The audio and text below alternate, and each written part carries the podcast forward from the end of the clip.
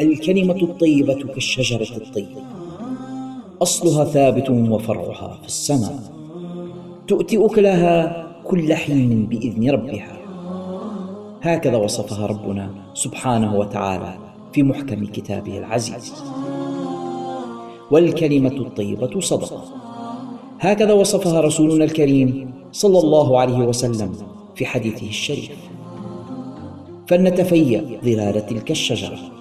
ولنجني من ثمارها اليانعة علما نافعا وأمرا بالمعروف ونهيا عن المنكر وإصلاحا بين الناس. في بودكاست الكلمة الطيبة مع فضيلة الشيخ عادل عبود يأتيكم من خارج الصندوق للإنتاج الإعلامي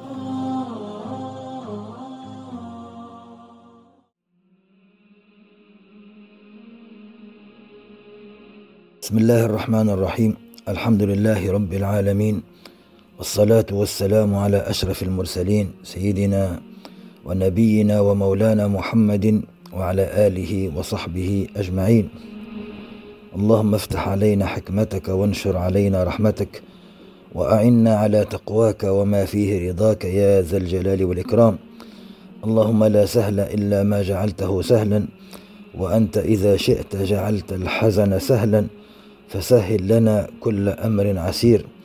وفقهنا في ديننا وعلم جهلنا وارزقنا العمل بما تعلمنا والإخلاص والصدق مع العافية التامة الدائمة لنا ولأهالينا وبلادنا والمسلمين. وبعد الإخوة المستمعون السلام عليكم ورحمة الله تعالى وبركاته. وهذه الحلقة الثالثة عشرة. من برنامج الكلمة الطيبة والفقرة الأولى كما هي العادة في المسائل والأحكام الفقهية. توقفنا في الدرس الماضي في بداية الأحكام المتعلقة بالصلاة وذكرنا شيئا من أحكام النية. الركن الثاني من أركان الصلاة هو تكبيرة الإحرام. ومن باب الفائدة نذكر الأركان سردا هكذا. لا نطيل في الشرح أركان الصلاة أولها النية وهي القصد إلى الصلاة كما ذكرنا. ويجب تعيين الصلاة إذا كانت من الصلوات الخمس أو من السنن المؤكدة.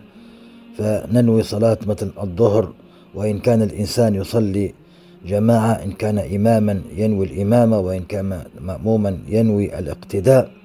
ويكفي النية الحكمية وهي وقوف المأموم في الصف وانتظار تكبيرة الإمام فهذا كله يعتبر نية الاقتداء. ثم هناك تكبيرة الإحرام وهي التكبيرة الأولى التي يدخل بها المصلي في حرمات الصلاة ولهذا سميت تكبيرة الإحرام بمعنى أنه ما كان مباحا له قبل الصلاة يصبح محرما عليه كالأكل والشرب والكلام والحركة كل هذا بمجرد أن يكبر تكبيرة الإحرام يصبح حراما عليه ولا يجوز له فعل ذلك ولهذا سميت تكبيرة الإحرام. ثم الركن الثالث قراءة الفاتحة والركن الرابع القيام لها وأيضا قيام لتكبيرة الإحرام. ثم هناك الركوع ثم الرفع من الركوع ثم السجود والرفع من السجود والجلوس بين السجدتين. السجدة الثانية ثم يتكرر ذلك في كل ركعة من ركعات الصلاة ثم السلام المعرف بالألف واللام والجلوس بقدره وركن الطمأنينة وهي بقاء الأعضاء زمنا يسيرا في الركوع وفي السجود أقله بقدر تسبيحة بقدر أن يقول سبحان ربي العظيم وبحمده أو في السجود سبحان ربي الأعلى وبحمده فهذا أقل شيء يسمى طمأنينة. بمعنى أن الإنسان لو استعجل فلم يبقى هذا القدر ولكن صلاة كانت آه، مستعجلة جدا فتفقد ركن الطمأنينة وتبطل الصلاة على رأي أغلب الفقهاء. ثم آخر ركن هو ركن الاعتدال وهو أن يكون الإنسان معتدلا في وقوفه وفي جلوسه لا يكون مطأطئ جدا. أيضا وهذه يعني أركان الصلاة بصفة مختصرة جدا جدا. الركن الثاني كما ذكرنا بعد النية هو تكبيرة الإحرام. طبعا يسبق التكبيرة الدخول في الصف. بالنسبة للإمام ينبغي عليه ألا يدخل المحراب وألا يكبر تكبيرة الإحرام وهو يصلي بالناس حتى يعني ينظر إلى تسوية الصفوف ودخول الناس في الصفوف أولا بأول وهذه مهمته. وأيضا المأموم عليه أن يكون حريصا على إتمام الصف الأول في الأول ولا يترك الفرج الواسعة بينه وبين المأمومين. ولهذا جاء في الحديث من وصل صفا وصله الله تعالى. وأيضا في رواية أخرى من وصل صفا غفر له. وعلى المؤمن أن يكون حريصا على الصفوف الأولى بقدر المستطاع لا يأخذ حق غيره ولا يضايق غيره. بعض الناس من يريد أن يطبق هذه السنة وبارك الله فيه على الحرص ولكن يجب أن نفقه. أحيانا تكون المسافة بين المصلين صغيرة جدا لا تتسع لإنسان فيدخل فيها شخص بزعمه أنه يحرص على الصف الأول مثلا ويضايق الآخرين ويصلون كلهم صلاة فيها تضايق وفيها ضيق وهذه الصلاة مكروهة فهو قد ارتكب مكروها في حقه وفي حق إخوانه. الإنسان يريد الصف الأول عليه أن يأتي مبكرا وحتى لو جاء متأخرا وجد فرجة تتسع لإنسان يدخل فيها لا يتركها وله الأجر والثواب. ولكن أن يأتي يدخل في فرجة ضيقة جدا لا تتسع لشخص حتى لطفل صغير ويضايق الغير فهذا لا يتحصل على الثواب بل يتحصل على الوزر لأنه آذى المسلمين.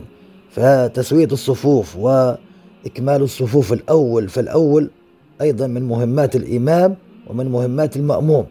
لا نصلي في الصف الثالث مثلا وفي الصف الثاني موجود اتساع كبير نتركه. هذا من قلة الاهتمام بالصلاة وقلة الاهتمام بالأجر العظيم وعدم تطبيق للسنة. وعلى الإمام إذا لاحظ ذلك أن ينبه المأمومين ويدعوهم إلى الدخول في الصف برفق وبأدب فمن الأخطاء التي يرتكبها كثير من الأئمة أنه يكبر مباشرة تكبيرة الإحرام دون أن ينتبه إلى تسوية الصفوف وإكمالها. والأصل في ذلك قوله صلى الله عليه وسلم أتم الصف الأول ثم الذي يليه فإن كان نقص فليكن في الصف المؤخر. هكذا يعني الحديث وهو حديث صحيح. أخرجه الإمام النسائي وأبو داود والإمام أحمد. فدائما هكذا السنة إتمام الصفوف الأول في الأول فآخر صف هو الصف المؤخر. كذلك في ملاحظة عندما يأتي شخص أو أشخاص بعد بداية الصلاة ويجدون الصفوف قد امتلأت وهناك آه، يعني ينشئ صفا جديدا فمن الأصل والسنة أن يبدأوا من خلف الإمام. يعني يقف شخص خلف الإمام في الصف مثلا الرابع ثم الذي يليه يأخذ يمينه والذي بعده يساره وهكذا يبنى الصف على شخص يقف خلف الإمام. لا نبتدي من اليمين جدا أو من اليسار جدا ولكن من نصف الصف. هكذا يعني قال الفقهاء. كذلك من الأخطاء الخطأ في النطق بتكبيرة الإحرام. وبعض الناس من يرتكب أخطاء فاحشة. يعني مثلا يقول الله أكبر؟ بدل ما يقول الله أكبر فتحة على الباء فقط يمد ويشبع الفتحة تلك حتى تصبح ألفا. الله أكبار والأكبار هذا خطأ فاحش لأنها جمع كبر. الكبر هو الطبل. يعني والعياذ بالله كأنك وصفت الله بهذا الوصف الشنيع. أنت قلت الله أكبار أكبار بمعنى طبول. فمن هنا يعني يجب أن ينتبه الإنسان. ينطقها هذه الله أكبر لا يمططها ولا كذلك هناك من يقول آه الله أكبر كأنه يستفهم. هنا أصبحت استفهام بمعنى هل الله أكبر؟ ولكن يأتي بهمزة الوصل يقول الله أكبر وهكذا تكون تكبيرة الإحرام. الأفضل فيها الجزم وعدم يعني المد ولا الإطالة لأنه ليس فيها يعني مد في هذه الكلمة. ذلك من الأخطاء من الناس وأكثرهم من العوام. من يقول الله أكبر الله أكبر يبدل الهمزة واوا. بدلا من أن يقول الله أكبر يقول الله أكبر. طبعا هذه العلماء اغتفروها. لماذا؟ لأنها هناك بعض القبائل العربية ممن كانت على عهد النبي صلى الله عليه وسلم وكانوا هكذا لغتهم ينطقون الهمزة واوا فمن هنا لا تبطل الصلاة لا تبطل الصلاة لأنها لغة موجودة وأقرها رسول الله ولكن الأولى والأفضل هي كيف نطق رسول الله والضابط في هذا كله والذي استند عليه العلماء قاطبة هو قوله صلى الله عليه وسلم صلوا كما رأيتموني أصلي. فرسول الله كان يقول الله أكبر.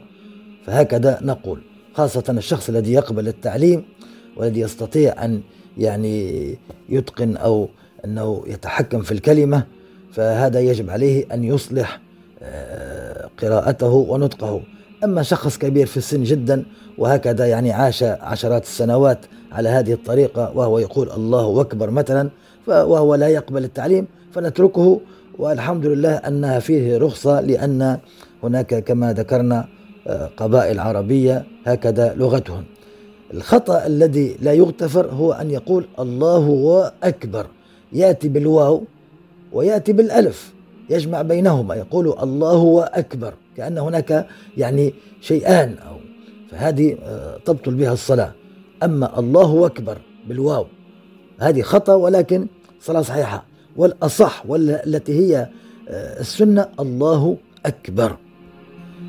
كذلك من الأخطاء التي يقع فيها بعض المصلين أنه يدخل الصلاة مسرعا أو مشوش الذهن مشغول بأمر ما فيسبق الإمام بتكبيرة الإحرام. يجد الإمام واقفا في المحراب ولا زال لم يكبر فهو يكبر بسرعة. فمن هنا الصلاة باطلة لأن سبق الإمام في تكبيرة الإحرام أو في السلام السلام الذي هو يخرج به المصلي من الصلاة سبق الإمام في هذين الركنين يبطل الصلاة في تكبيرة الإحرام والسلام عليه أن ينتظر حتى يكبر الإمام حتى ينطق حرف الراء من أكبر ثم بعد ذلك يكبر المأموم. قال صلى الله عليه وسلم إنما جعل الإمام ليؤتم به فإذا كبر فكبروا. فإذا كبر فكبروا. الفاء هنا فكبروا. هذه للترتيب والتعقيب أن يكون بعد تكبير الإمام وعقبه لا يتأخر عنه لكن لا يكون مساويا معه ولا يسبقه لأن ذلك يبطل الصلاة. ولهذا إذا إنسان كبر يظن الإمام قد كبر بعد أن قال هو الله أكبر سمع الإمام يقول الله أكبر. فهذا عليه أن يبتدئ الصلاة من جديد لأن صلاته باطلة. يجب أن يبتدئ بما يكبر من جديد وينوي الدخول في الصلاة من جديد ويكبر لأن التكبيرة الأولى وقعت في غير محلها والصلاة باطلة. ليس يطلب منه أن يسلم لأنه كأنه لم يكبر. أن التكبيرة وقعت في غير محلها وهو لم يأتي بأي شيء من أركان الصلاة فمن هنا ليس مطلوبا منه أن يخرج بسلام لأن في حالات أخرى قد تكون الصلاة باطلة أو يجب أن يخرج منها لأمر ما ذكره الشرع لعلنا نتعرض له في الدروس الآتية بإذن الله تعالى. هنا قالوا يستحب له أن يخرج بسلام من الصلاة أدبا مع الله وأدبا مع الصلاة. أما في هذه الحالة فهو كبر قبل الإمام قال الله أكبر ثم سمع الإمام يقول الله أكبر يعني في هذه اللحظة دخل الإمام في الصلاة فهو هذا يعيد التكبير بنية الدخول في الصلاة وأن الأولى لا يعتبرها الأولى التكبيرة الأولى كأنها لغو ولا يعتبرها. كذلك من الأخطاء التي تخص تكبيرة الإحرام أن بعض المأمومين ممن يجهل كيفية صلاة المسبوق عندما يأتي وقد فاته بعض الصلاة ركعة ركعتان وهكذا أو أكثر. ف ويجد الإمام مثلا راكعا أو ساجدا فيريد أن يدرك الإمام في الركوع خاصة بحيث يدرك الركعة لأنه كما جاء في الحديث من أدرك ركعة مع الإمام فقد أدرك الصلاة. فهنا يكبر تكبيرة الركوع وينسى تكبيرة الإحرام. وهذا الصلاة باطلة لأن تكبيرة الركوع والتكبيرات الأخرى اللي هي تكبيرات الانتقال وغيرها كلها سنة. لكن تكبيرة الإحرام كما ذكرنا هي ركن وفرض من أركان الصلاة. فالأولى على هذا المصلي أن يأتي ويكبر تكبيرة الإحرام ويأتي بها من قيام ثم يهوي للركوع ويكبر تكبيرة الركوع. حتى لو لم يكبر للركوع فلا شيء عليه لأن فاتته سنة يرفعها الإمام ولكن تكبيرة الإحرام لا يرفعها الإمام ولا غيره لأنها ركن من أركان الصلاة. فيهوي للركوع فإن أدرك ولو لحظة مع الإمام وهو راكع فيعتد بتلك الركعة ويحسبها في صلاته والصلاة صحيحة. لكن لو ترك تكبيرة الإحرام وهوى للركوع وفي أثناء الهوي كبر للركوع وأدرك الإمام أو لم يدركه فالصلاة باطلة لأنه لم يأتي بتكبيرة الإحرام التي هي ركن من أركان الصلاة. كذلك من الأخطاء أن بعض المأمومين إذا دخل المسجد ووجد الإمام ساجدا مثلا أو في التشهد أو غيره فيبقى واقفا ينتظر ولا يدخل مع الإمام.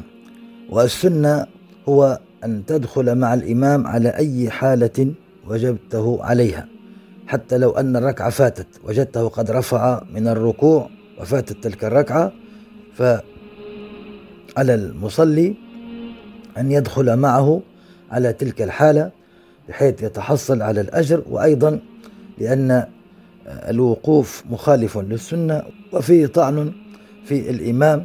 فمن هنا قال العلماء وهذا الذي جاء في الحديث قوله صلى الله عليه وسلم فيما, فيما معناه من وجدني على حال في الصلاة دخل معي فيها.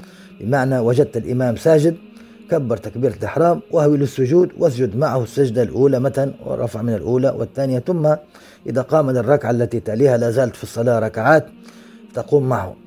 وكل ركن قال العلماء يعني تحصل فيه مع الإمام أو تدخل فيه مع الإمام لك فيه أجر. إضافة إلى أجر صلاة الجماعة التي تدركها. وللحديث بقية بإذن الله تعالى. في الفقرة التي تتحدث عن الوعظ والإرشاد شرعنا في الدرس الماضي في موضوع الزواج وحقوق الزوج على زوجته والزوجة على زوجها وذكرنا أن المشاكل التي تحدث بين الأزواج وما نشاهده آه، من مشاكل كبيرة قد تصل إلى حد الطلاق والعياذ بالله كله بسببين. السبب الأول هو الجهل بواجب كل شخص وواجباته وحقوقه. لو عرف كل واحد منا ما هو الواجب عليه وما هي حقوقه ويجب أن نعلم أننا جميعا سواء رجال أو نساء أزواج أو زوجات جميعا يحكمنا شرع الله سبحانه وتعالى ويجب أن نمتثل لهذا الشرع كما قال رب العزة وقالوا سمعنا وأطعنا.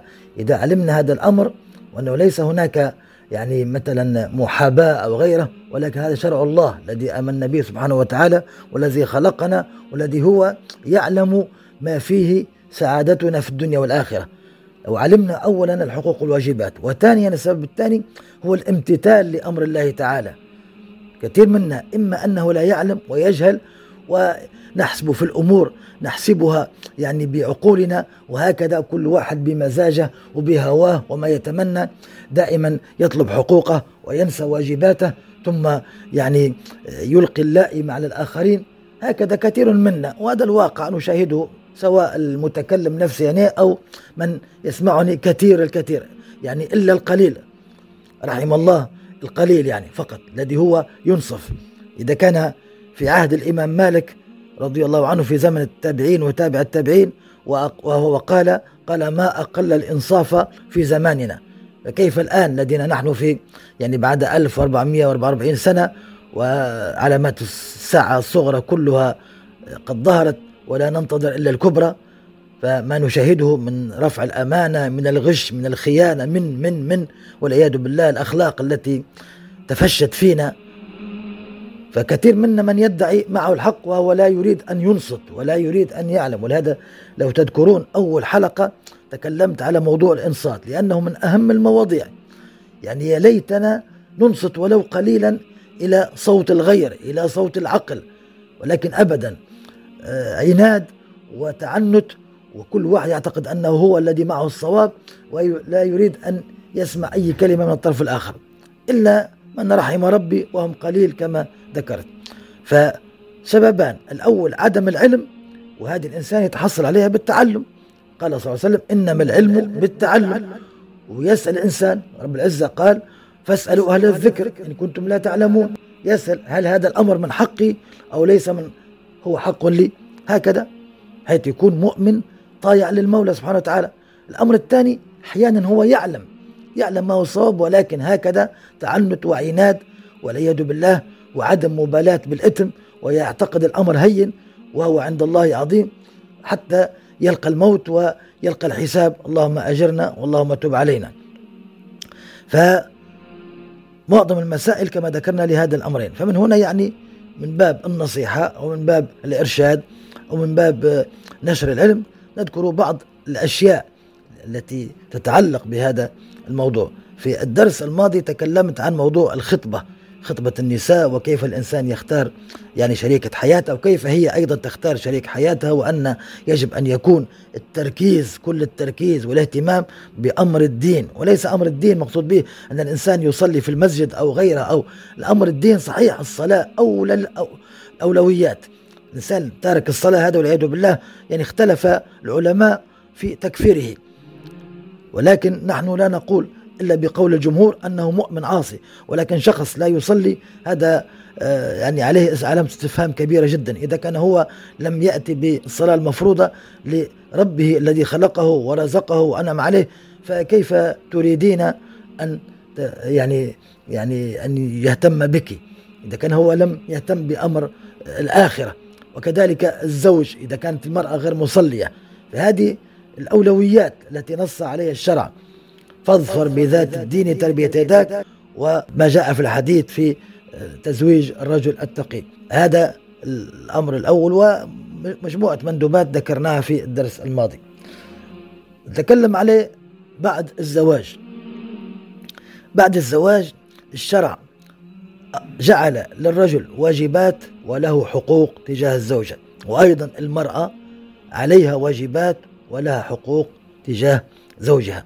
أعطى لكل ذي حق حقه والخير كله في الامتثال وفي الاتباع والشر كله في الابتداع.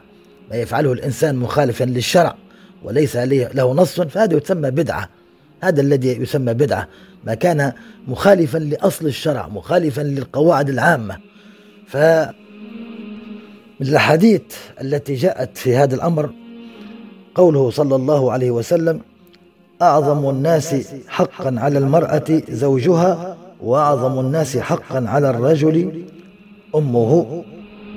حديث حسن أخرجه أصحاب السنن.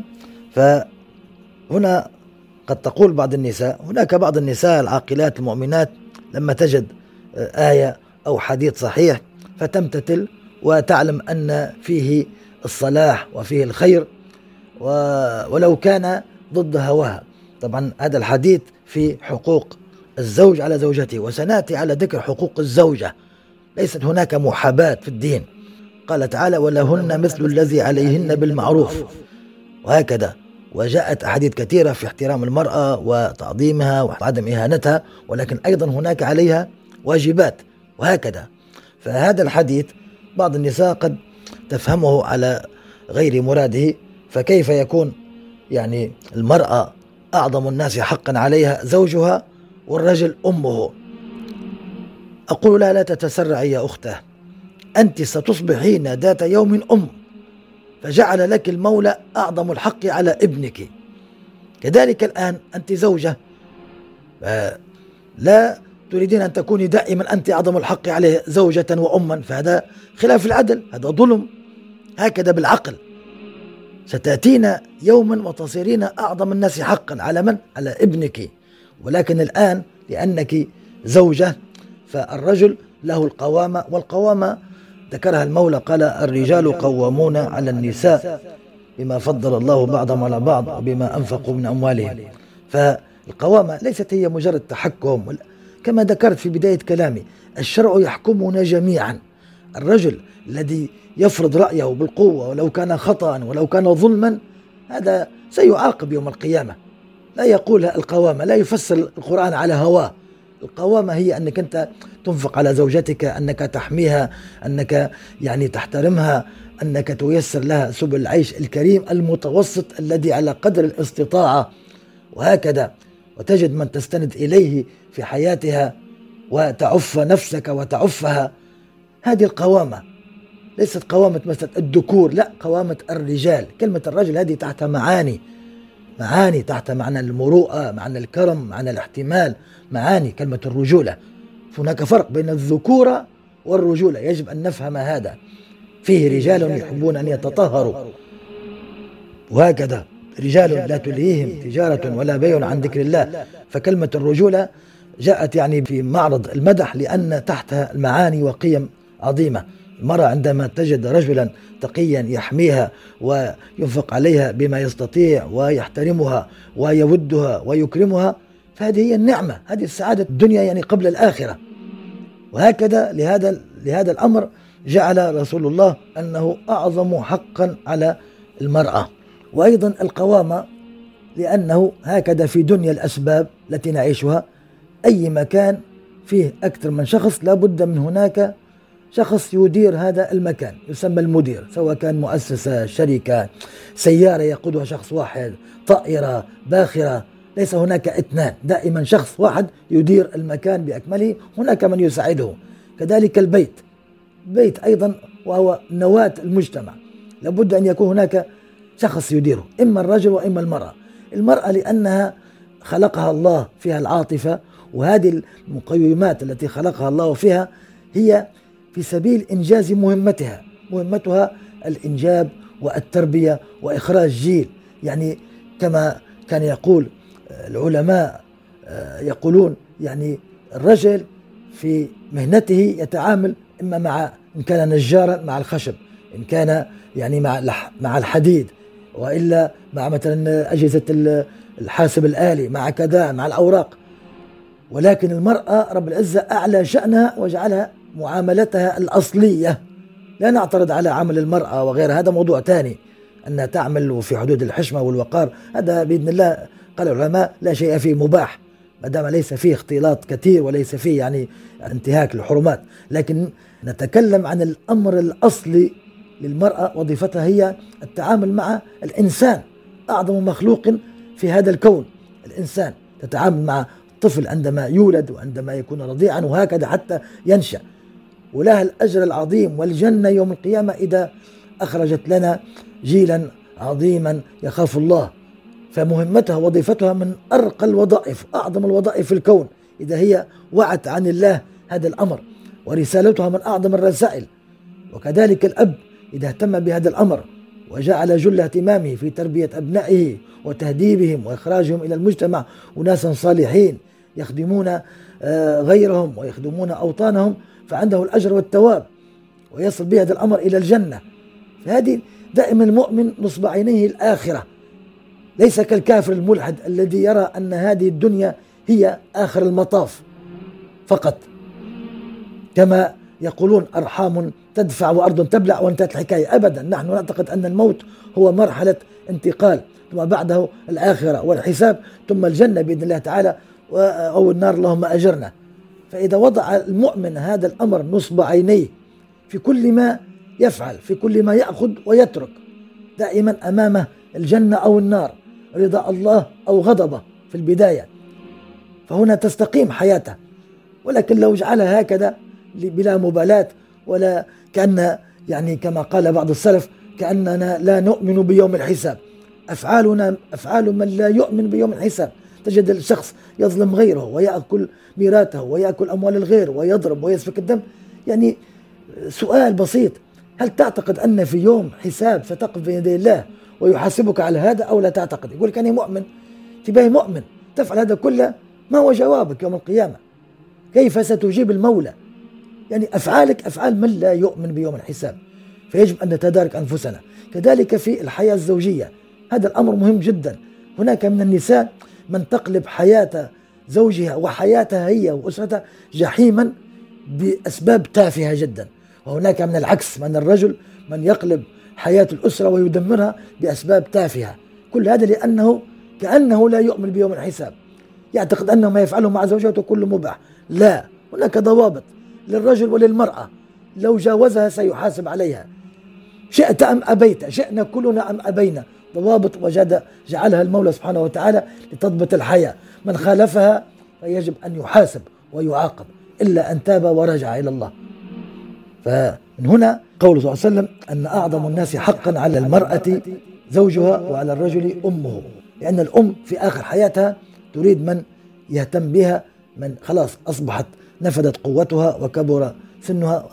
يعني الآن أعطت طوال حياتها والآن تنتظر نتيجة وثمرة إعطائها. طبعا أجرها عند الله حاصل ولكن ليس هناك من يرعاها ويهتم بها مثل الرجل يهتم بأمها لأن هي محتاجة إلى رجل يقف إلى جانبها خاصة إذا توفي الأب أو حتى كان الأب موجودا ولكن كبير طعن في السن.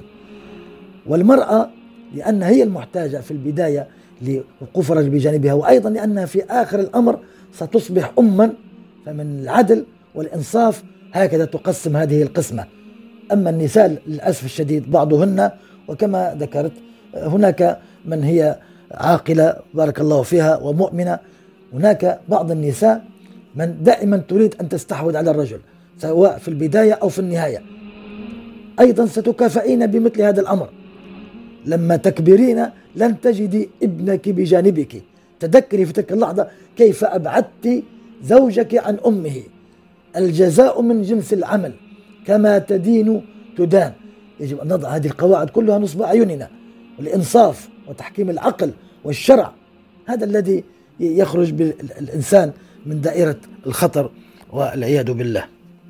الحديث الثاني أيضا قوله صلى الله عليه وسلم لو تعلم المرأة حق الزوج لم تقعد ما حضر غداؤه وعشاؤه حتى يفرغ منه. هذا النبي صلى الله عليه وسلم يعني يضع بعض القواعد وأحيانا قد يعني آه، فيها شيء من زيادة التأكيد على الأمر فيذكر لنا هذا الأمر. طبعا هذه الأحاديث ذكرها هذا المؤلف أتى في الفصل الأول بالأحاديث في حق الزوج على المرأة ثم في الفصل الثاني يأتي بأحاديث حقوق المرأة على زوجها.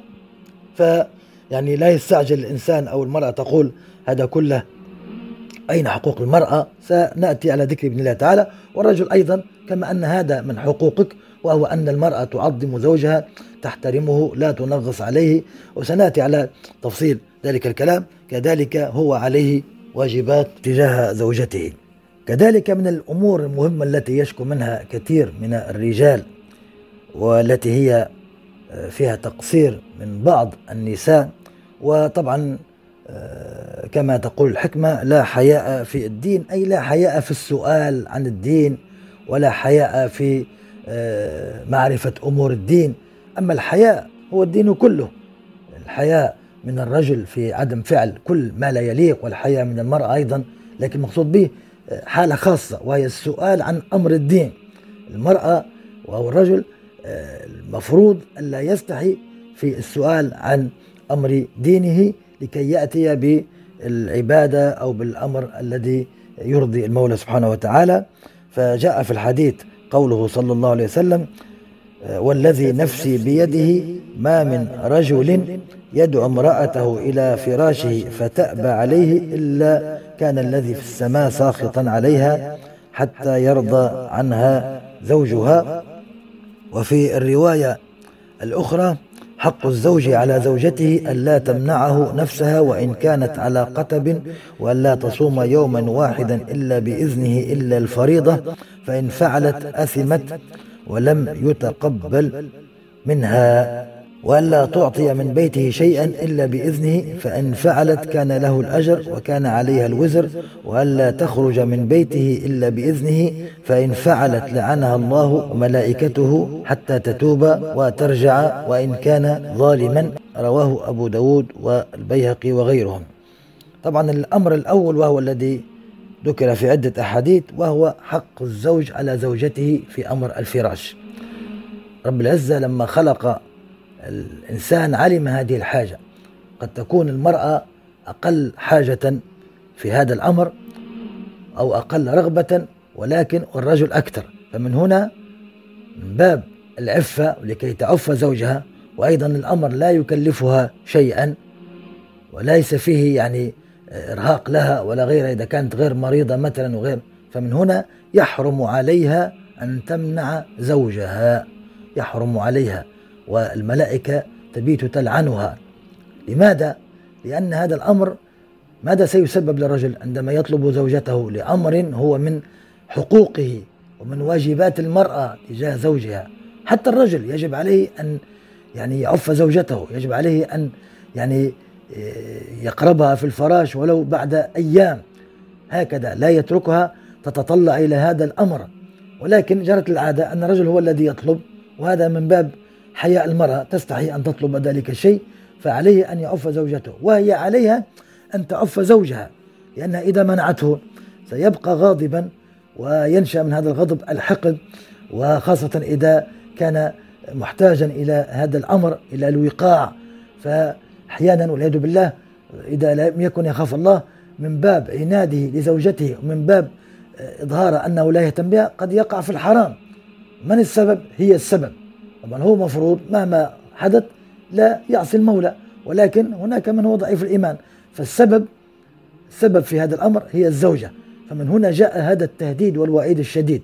ولو كانت على قتب ولو كانت على مكان عالي ولو كانت على القدر وطلبها قد تتعلل الزوجة تقول رائحتي هو طلبك هو يتحمل. طلبك وأنت رائحتك رائحة الطعام هو يتحمل تلك الرائحة. لو كان لم يطلبك صحيح من السنة أن تتزيني له وأن تتجهزي له وكل هذا له أجر وثواب. ولهذا قلت نحن يعني والنساء كثيرات منهن يغفلن عن هذا الأمر. كل ما تفعله المرأة له أجر وثواب. حتى أنه جاء في بعض الأحاديث لو أن المرأة صلت خمسها وصامت شهرها وأحصنت فرجها وأطاعت زوجها دخلت جنة ربها. يعني مجرد الصلوات الخمس وصيام رمضان وطبعا نساءنا الحمد لله كلهن عفيفات. بقي أمر واحد هو الذي أهلك النساء وهو الذي أتى الشيطان من جهته وهو عصيان الزوج والتنكيد على الزوج وهجرانها في الفراش والأمور هذه هي التي ضيعت على المرأة ذلك الأجر العظيم كله بسبب شياطين الإنس والجن. شيطان الجن تقول أعوذ بالله من الشيطان الرجيم. يذهب ولكن شيطان الأنس خاصة اللاتي في الفضائيات وعلى مواصل التقاطع ليس التواصل مواقع التقاطع الاجتماعي. تقول للمرأة تقول لها عليك أن تمنعيه حتى تمنعيه حقه حتى يشتاق إليك. والأمر بالعكس. هل نستمع لكلام امرأة فاجرة كاذبة فاسقة ونترك أمر المولى سبحانه وتعالى وأمر النبي صلى الله عليه وسلم؟ من الذي هو أعلم بنا وبنفسياتنا؟ رجالا ونساء الذي خلقنا والذي أوحى إلى نبيه صلى الله عليه وسلم وما ينطق عن الهوى أم تلك المرأة التي تقول لك ذلك. حكمي عقلك يا أختاه. التي تقول لك ذلك امنعيه حتى تشتاق إليك. هي تريد أن تخرب بيتك. تريد أن يعني تجعل الشقاق بينك وبين زوجك. أطيع الله وأطيع الرسول. هو الذي يقول لك ما دام دعاك فاذهبي إليه. ما دام عنده حاجة فيك حتى الصوم. عبادة الله رب العزة قدم حاجة الزوج على عبادته هو سبحانه وتعالى. لا يجوز للمرأة كما سمعنا في الحديث الثاني أن تصوم صوم التطوع إلا بإذن زوجها لأن لعل يحتاج إليها في النهار أو في الليل. هذا أمر أباحه الله للزوج. حتى الصوم تستأذنه. أريد أن أصوم غدا مثلا الاثنين. إن كان لك بحاجة أو تعتقد فلن أصوم. وعندك الأجر والثواب حتى لو لم تصومي. لأنك امتثلت لأمر الله تعالى. ليس الموضوع هو صيام أو صلاة هو موضوع امتثال لأمر الله تعالى. قال لك صومي صمتي قال لك لا تصومي لم تصومي. هكذا هو تطبيق العبودية لله سبحانه وتعالى. كذلك من المحرمات الخروج من البيت بغير إذن الزوج. وهذا فيه أيضا احترام لشخصه وحتى في حفاظ لها هي لما يعرف أين ذهبت. وفيه الوئام وفيه يعني الأسرة وأيضا أنت تعلمين بناتك كيف يحترمن أزواجهن في المستقبل. وهكذا تنشئ عائلة صالحة. كل هذا الأمر يعني في استئذان. وأنت تريدين من ابنك أن يستأذن منك. تريدين في الفصل إذا كنت معلمة أن يستأذن منك الطلاب. فلماذا لا تستأذني من زوجك؟ كما ذكرنا لكل مكان جعل يعني بالأسباب الأسباب العادية أن هناك من هو يعني رئيس لذلك المكان ومدير لذلك المكان وهو الذي يشاور ويستأذن. فلماذا هذا الكبر وهذا العناد وهذا؟ حتى لو كان الرجل غير صالح أنت تتعاملين مع الله. نضع هذا دائما نصب أعيننا التعامل مع الله. رب العزة أمرني أن أستأذن من زوجي ولو كان زوجي لا يستحق ذلك ولكن أستأذن امتثال أمر الله. بإذن الله تعالى بامتثالك لهذا الأمر واقتدائك بسنة النبي صلى الله عليه وسلم بإذن الله سيحول الله قلب زوجك إلى رجل صالح لأن القلوب بيد الله يقلبها كيف كيف يشاء. وإن لم يتحول وإن لم يرجع عن ظلمه فأنت تحصلت على الأجر والثواب تجدينه في الآخرة بإذن الله تعالى. فهذه بعض الأحاديث في حقوق الزوج على زوجته وللحديث بقية بإذن الله لأن الموضوع طويل جدا لأن ما نشاهده من كثرة المشاكل والطلاق والعياذ بالله بين الأزواج والزوجات كل هذا كما ذكرنا لهذين السببين عدم العلم والأمر الثاني هو عدم التطبيق وللحديث بقية وصلى الله على سيدنا محمد وعلى آله وصحبه وسلم.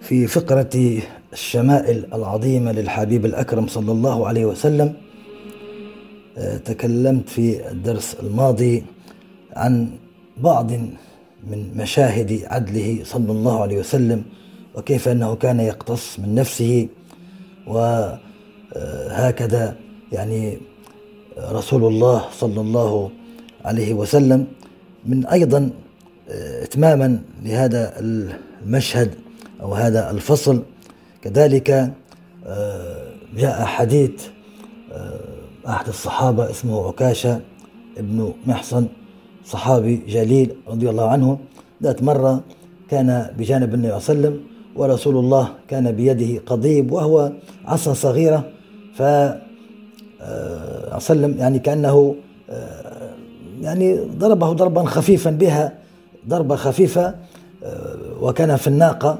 فذلك الصحابي سأل رسول الله قال يا رسول الله يعني هل يعني ضربتني بالقضيب؟ لا أدري أعمدا أم أردت ضرب الناقة؟ لأنه هو كان بجنب الناقة. قال يا رسول الله هل ضربتني عمدا؟ لعلي يعني أخطأت خطأ فأردت تنبيهي. ضربة خفيفة جدا هي. أم أردت ضرب الناقة؟ فانظر يعني رد النبي صلى الله عليه وسلم يقول له لماذا تقول هذا الكلام؟ يعني هي شيء بسيط جدا. قال له صلى الله عليه وسلم أعيذك بالله يا عكاشة أن يتعمدك رسول الله صلى الله عليه وسلم. أن يتعمدك يعني بالضرب. أعيذك قال شوف الكلام الطيب الحلو. قال حاشا أني نتعمدك بالضرب. حاشا ولكن آه، نضع القضيب على الناقة ولكن لا دوب لمس بسيط يعني. انظر يعني كيف كان صلى الله عليه وسلم يعتذر. أبدا كان لا يستحم الاعتذار ولا أن يقتص الناس منه. يعني وهذا إن كان قد يضاف إلى تواضعه الذي ليس له نظير. كذاك هناك صحابي آخر رضي الله عنه ذلك الصحابي كان متضمخا بالخلوق. الخلوق هو عطر النساء. فجاء إلى رسول الله وفي بعض الروايات أنه في الحج. وهذا منهي عنه سواء في الحج أو في غير الحج. طبعا في الحج آكد. فنهاه النبي صلى الله عليه وسلم قال له ضع عنك. بمعنى لا ينبغي هذا الأمر وكرر عدة مرات. فلم يمتثل ذلك الصحابي لعله يعني لم يأخذ الأمر على محمل الجد. فرسول الله كان في يده عصا صغيرة فضربة خفيفة يعني. قال له ألم أنهك؟ فذلك الصحابي وكانت نيته كما ذكرنا الصحابة كانت لهم نوايا طيبة في هذا الأمر. فقال يا رسول الله لقد أوجعتني القصاص. أنا أريد أن آخذ حقي لما يعلمون من تواضعه صلى الله عليه وسلم. قال نعم. فكشف له عن بطنه فأيضا اعتنقها وقبلها. كيف كان صلى الله عليه وسلم؟ يتعامل مع كل من يقول له القصاص. حتى يعني جاء في الحديث صلى الله عليه وسلم قال من سببته أو ضربته أو كذا فاللهم اجعلها عليه رحمة. كان صلى الله عليه وسلم يخشى أنه لعله قد أخطأ في حق أحد أو أنه دعا على أحد مع أنه لم يفعل هذا عليه الصلاة والسلام حشاه. ولكن هكذا من باب تطمين الغير أو غيره أن كل من دعوت عليه وغيره يا رب فاجعلها عليه رحمة. هكذا صلى الله عليه وسلم. كذلك القصة التي جاءت في السيرة أن أحد الصحابة من الأعراب كان بجانب رسول الله في الحج أو في سفرة أخرى فكان عنده حذاء غليظ جدا فداس على قدم رسول الله بحذائه فرسول الله قال له لقد أوجعتني وتألم رسول الله. ثم انصرف فبات ذلك الأعرابي في ليلة قال ما أطولها؟ أديت رسول الله ولعله قد غضب علي ولعل ينزل في قرآنا. فمسكين يعني أخذ متكدرا كيف أنه آذى أو أوجع رسول الله ولو بغير قصد. ففي الصباح جاء مناد يقول له يريدك رسول الله. قال قد يعني حصل الذي كنت أخشاه لعله نزل في قرآن. فلما ذهب إليه قال له رسول الله بالأمس أنت دست علي بالخطأ وأنا قلت إليك اذهب آه، يعني أبعدتك كما يبعد الشخص لما الإنسان أنت يعني شخص يضايقك ويعفس مثلا يدوس عليك فتبعده قليلا عنك لكي يرفع قدمه عنك.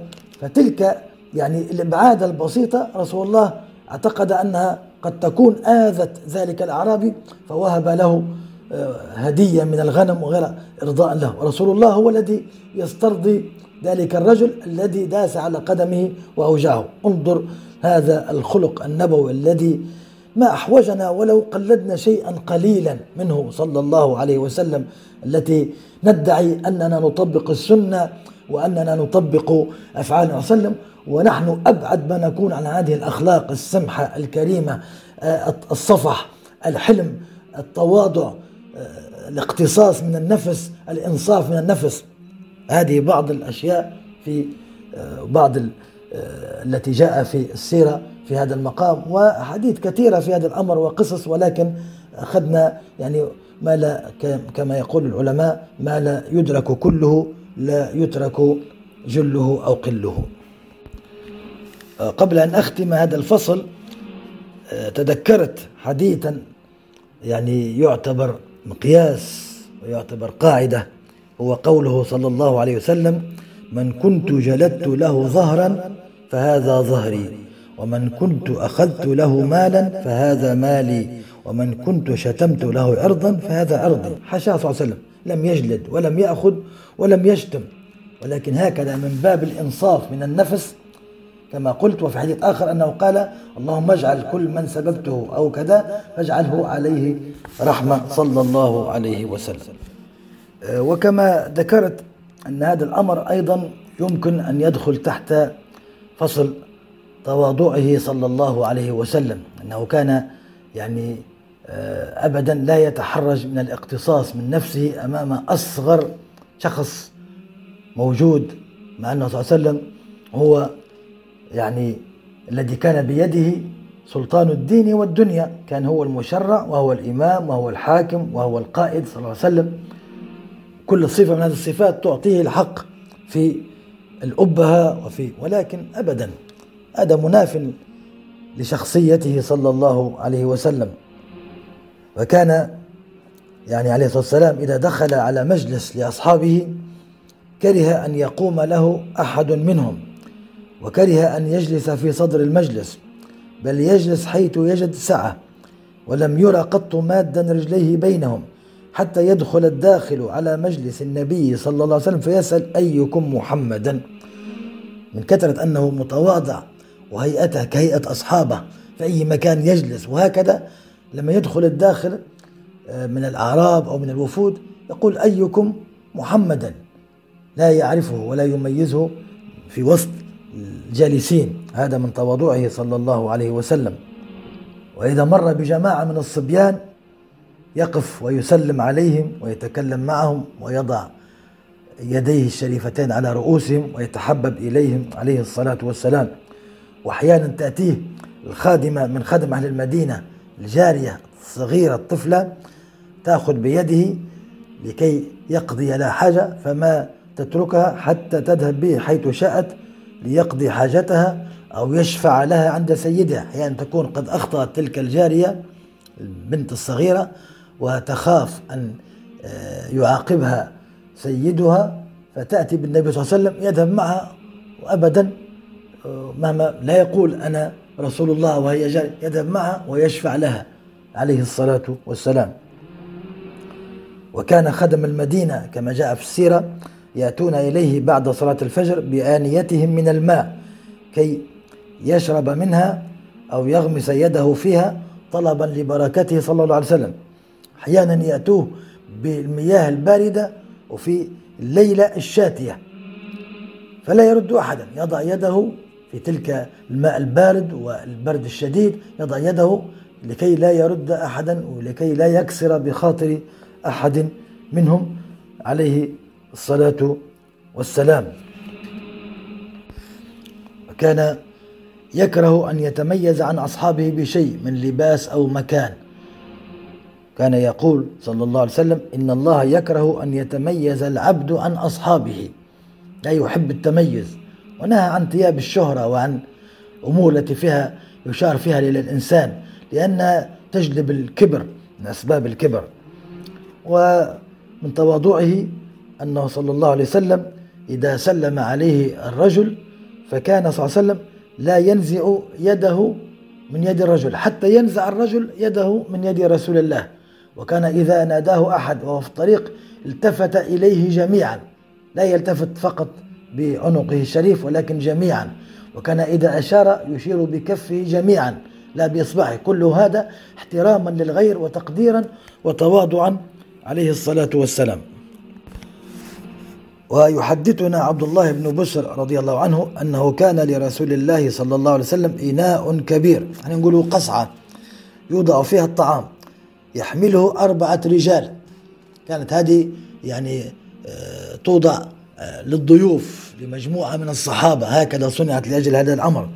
فجيء به يوما إلى من حضر مجلس النبي صلى الله عليه وسلم فتحلقوا حوله مجموعة كبيرة. فلما كثروا جثى النبي صلى الله عليه وسلم على ركبتيه وقعد ليأكل معهم يعني جلس جلسة فيها تضايق وفيها كذا على ركبتيه الشريفتين. فكان موجود أحد الأعراب. قال ذلك الأعرابي ما هذه الجلسة؟ يعني هذه جلسة ليست جلسة كبير القوم قائد الأمة ويعني رئيس الأمة ورسول الله و جلسة يعني جلسة الناس الأقلين يعني. قال ما هذه الجلسة؟ استغربها استعظمها. فقال صلى الله عليه وسلم إن الله جعلني عبدا كريما ولم يجعلني جبارا عنيدا. يعني أنا عبد كما في حديث آخر آكل كما يأكل العبد وأجلس كما يجلس العبد. هكذا لم يخص نفسه بصحن خاص أو مثلا جلسة خاصة بل جلس جلسة حتى البسطاء لا يجلسونها أقل من البسطاء جلسة العبيد المملوكين. وهكذا تواضع صلى الله عليه وسلم. قال ولم يجعلني جبارا عنيدا. حتى لما الصحابة كانوا يحبون أن يقوموا إليه ليصافحوه كان يكره ذلك. عندما يأتيهم أو يقول لا تقوموا إلي تفعل كما يفعل الأعاجم بملوكها. إنما أنا يعني عبد لله صلى الله عليه وعلى آله وصحبه وسلم.